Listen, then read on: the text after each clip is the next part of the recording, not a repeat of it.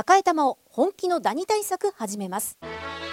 さよならダニーは家族に優しい殺虫成分不使用のダニ対策ブランドです。多くのお客様に支持されて日経セレクションで5年連続売上ナンバーワン。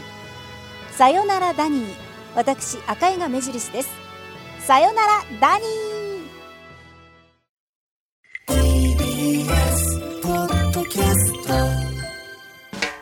発信型ニュースプロジェクト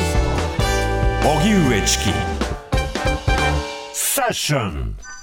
G7 外相会合閉幕。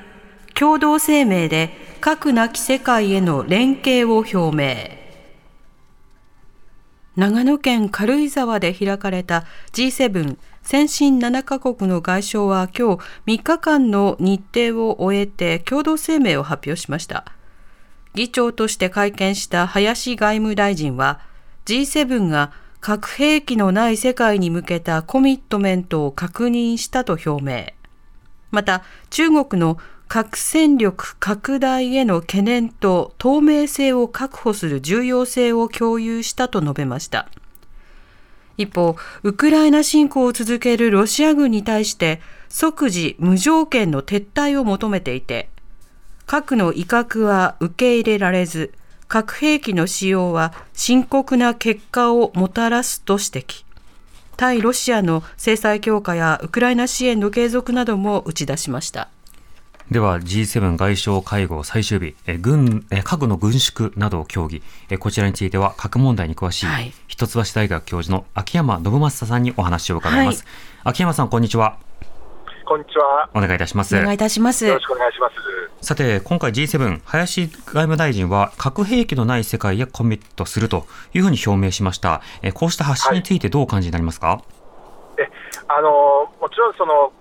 G7 サミットとか G7 全体のプロセスの中で、やはり岸田総理が広島出身ということもあって、核軍縮に関する期待というのは高まっていましたし、はい、まあ、日本政府としても、この核軍縮を進めるということは重要なテーマであったわけなんで、まあ、外相の共同声明の中でこれが出てきたというのは、まあ、不思議ではないわけですけれども、はい、あのとはいえ、やはり現在の安全保障環境を考えて、極めて厳しい情勢にあるということで、まあ、改めてこの重要性ををですね、えー、まあ、あの入れたというのは、あのまあ、単にメッセージということだけではなくて、これからの国際社会、どうあるべきかということを考える上でも、重要なポイントだったというふうに思います。うん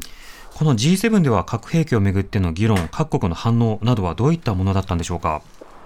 はいあのやはりあの一つ大きな、まあ、テーマというか、ああの今、ニュースもありましたけど、中国をどうするのかということ、それからロシアの核の威嚇によって、まあ、核兵器の使用の可能性が高まっていると国際社会が認識するようになったということで、はい、あの改めてその核兵器を使わないようにというですね、まあ、規範を確認することだったわけですけれども、うん、これがやはりあのまあ、核兵器を保有している国があの G7 に主たるメンバーであるということで、なかなか、まあ、ちょっと矛盾してるんじゃないかなというふうな考え方もあるかと思うんですけれども、えー、逆にこの核兵器を持っている国が改めてこうしたその将来に向けた、あのまあ、あの世界の取り組みを確認するということは、まあ、これは良かったんじゃないかなというふうに思っています。うんまあ、米ロ間での、まあ、例えば核軍縮、あるいは核を減らすという、まあ、約束、合意などをまあ見ても、あの大国は今は保持しているが、い、ずれは手放し合っていこうということ、こうした合意や将来像を持つこと自体は重要だということでしょうか？そうですね。あのおそらく現状において、直ちに核軍縮を進めるということは難しいと、むしろ逆に今、中国が核兵器の数を増やしていると、はい、でまたあの核兵器に依存する安全保障というものがあより語られるようになってきている中では、まあ、あの単に核軍縮をしろというのだけ、まあ、それごとになるわけですよね。ただ他方であのまあ、こうした将来の目標というものを、もう旗を下ろしてしまっていいのかというと、やはりそんなことはなくて、えー、まあ、究極的にはあの、より安全な世界というのは、核兵器のに依存しない世界であるということは、あのまあ、世界の秩序をそうリードしていく G7 としては、あの必要なメッセージだったのかなというふうに思います。うんなお、この日本では盛んにこの核兵器については議論される印象はありますが、あの諸外国、あのとりわけ G7 やまあ関連の、えー、先進国などでは、どういった議論が交わされることがあるんでしょうか？はいそうですね、今、やはりあのロシアの脅威、それから中国の脅威ということを考えると、はい、いかに核抑止の信憑性を高めて、そしてあの核兵器を、まあ、使われないようにするということは共通の目標ではあるんだけれども、うん、その使われないようにするために、抑止力を強化すべきというふうな議論になってきていると、はい、でまたあのインド、パキスタンの関係の中でも、やはりその核兵器の位置づけというのは、まあ、一層、まあ、位置づけとしては強まっているし、それから中東においてもですねあのイランの問題だけではなくて、イスラエルが核を持つということで、あのまあ、核兵器の拡散の懸念というのは、まあ、一層強まっているということで、あのまあ、国際社会での議論というのは、なかなか厳しいものはあるのかなというふうに思います。なるほどまた、とりわけ、ロシア、あの、現在、ウクライナ侵攻を行いつつ、まあ、核の、まあ、名前をしばしばこう振りかざす、あるいはベラルーシと、はい、まあ、核の配備なども含めて、えいろいろな動きを示しているわけですが、はい、このロシアの動きについてはいかがでしょうか？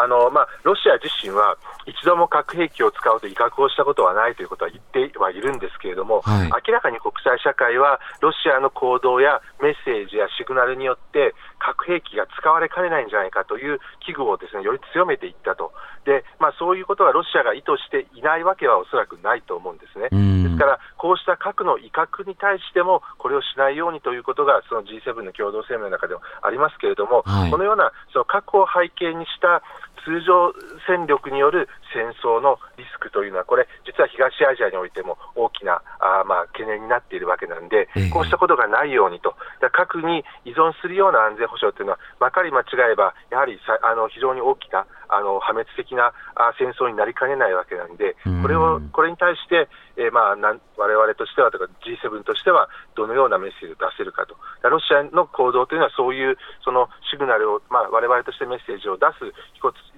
重要なですねきっかけになったのかなというふうに思います。なるほど。なお、あの、こういったロシアの動きについて、フランス、イギリス、アメリカ、まあ、それぞれの国でも、やはり核抑止論の強化という論調というのは、まあ、揃って動いているようなところはあるんでしょうか？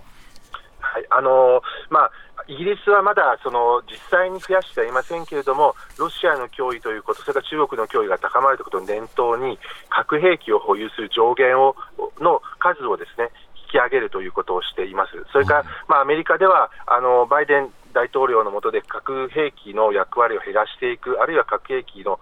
数を減らすという方向性は維持しつつも、でも実際には、あの中国の核のリスク、あるいは核の脅威に対処するために、ですねさまざまなその核の、まあ、アセットをですね確保すべきではないかという議論も強まっていると、そういう感じだと思います。なるほど。まあ、そうした中で今日の議論だけではなく、あこの間の G7 だけではなくて、来月広島サミット、えー、岸田総理が議長をいよいよ務めるということになるわけですが、はい、こちらの議論の注目点はいかがでしょうか？えあの一つはやはりどうやってその世界の中で核兵器に依存していくというトレンドをですね、えー、まああのこう変えていくのかということがあるかなと思うんですね、でそのためのメッセージとしてどんなものが打ち出せるのかと、で重要なポイントはあの、世界のリーダーが広島に来て、そのまあ、核の実相に触れるということ、それによって何かを感じ取って、将来、われわれが目指すべき道筋というものをしっかり考えると、はい、そういうことがメッセージの中で、えー、まあ盛り込まれるし、それから行動としても示されると、そういうことが期待されるのではないかなと思います。うん。まあ、各国、核抑止を非常に重視する中で、まあ、とりわけフランス、イギリス、アメリカなど保有国などに対して、どういった共同声明、あるいは何かしらの合意を作れるのか、これ、どういったゴールイメージ描くの描いていくのかと、秋山さん、どこに注目されてますか？えあのまああのはっきり言うと、すごくあのこう画期的なあメッセージが出るということではなくて、うん、やはり着実にあの今できることをやっていく、特にその核のですね使用されない、えー、まあ、期間をより伸ばしていくこと、それから核を使用しない、威嚇に用いないという考え方をですね、まあ、リーダーの間で共有していくべきであると、そうしたことは改めて確認するということなんだろうなと思いますし、それから今、その核のリスクを削減するためにできることは、それぞれ各自やっていくべきであると、そういった内容をですね、まあ、どれくらい盛り込めるのかというところは少し注目して見ていますうんまあ、声明や文章という形とはまた別である可能性があるにせよ、具体的に、まあ、核を使うと国際社会からは非難されるのだというような、まあ、そうしたような規範というものを増強できるかどうかということでしょうか。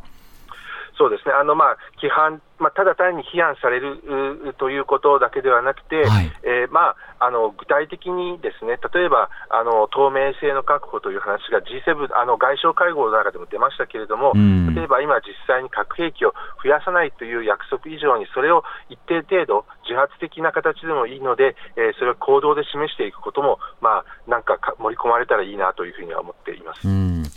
わかりました。秋山さん、ありがとうございました。はい、ありがとうございます。ありがとうございました。一橋大学教授の秋山信正さんにお話を伺いました。TBS Radio 発信型ニュースプロジェクトセッション